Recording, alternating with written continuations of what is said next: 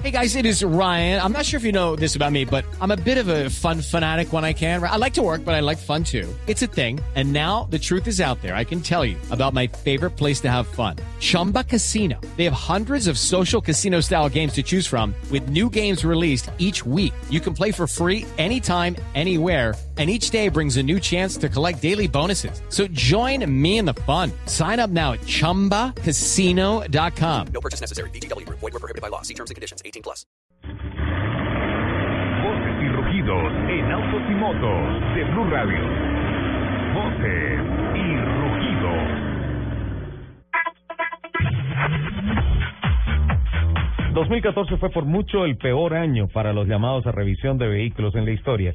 Casi 64 millones de vehículos fueron retirados del mercado en el año, según reporte de la Agencia Nacional de Seguridad en Autopistas, NHTSA. El récord anterior fue establecido en 2004, cuando fueron retirados del mercado 30.8 millones de vehículos. De hecho, ese récord fue superado en los primeros seis meses del año pasado. Los interruptores de encendido defectuosos de General Motors y las bolsas de aire de Takata que explotaban fueron algunos de los mayores culpables. Nissan es la primera empresa automotriz en aplicar pintura que brilla en la oscuridad a uno de sus vehículos, el 100% eléctrico Leaf, para demostrar cómo este contribuye a que cada vez más personas hagan uso de energía solar en sus hogares.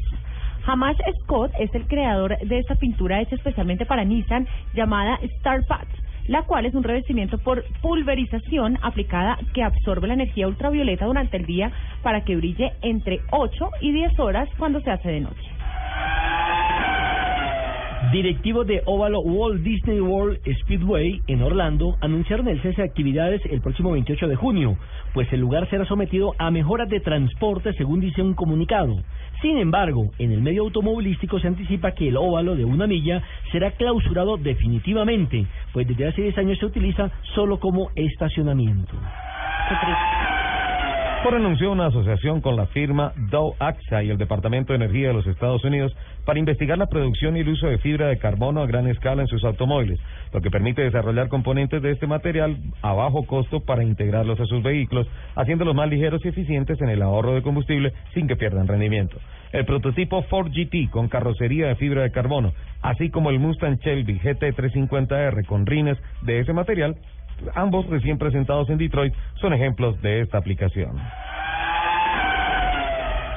Una auditoría hecha por la Contraloría de Bogotá arrojó que 37 motos eléctricas compradas mediante un polémico contrato de compra directa por un valor de casi 4 mil millones de pesos desembolsados por el Fondo de Vigilancia y Seguridad están fuera de servicio por graves fallas técnicas como ruptura de chasis, rompimiento de bandas de arrastre, siniestros y fallas electrónicas.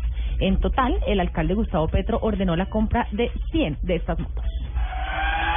A partir de la primera semana de marzo, el Autódromo de Tocancipá abrirá una nueva jornada de piques aficionados nocturnos, esta vez de manera exclusiva para motocicletas, con lo cual consolida su política de seguir trabajando para erradicar de las vías públicas la actividad ilegal.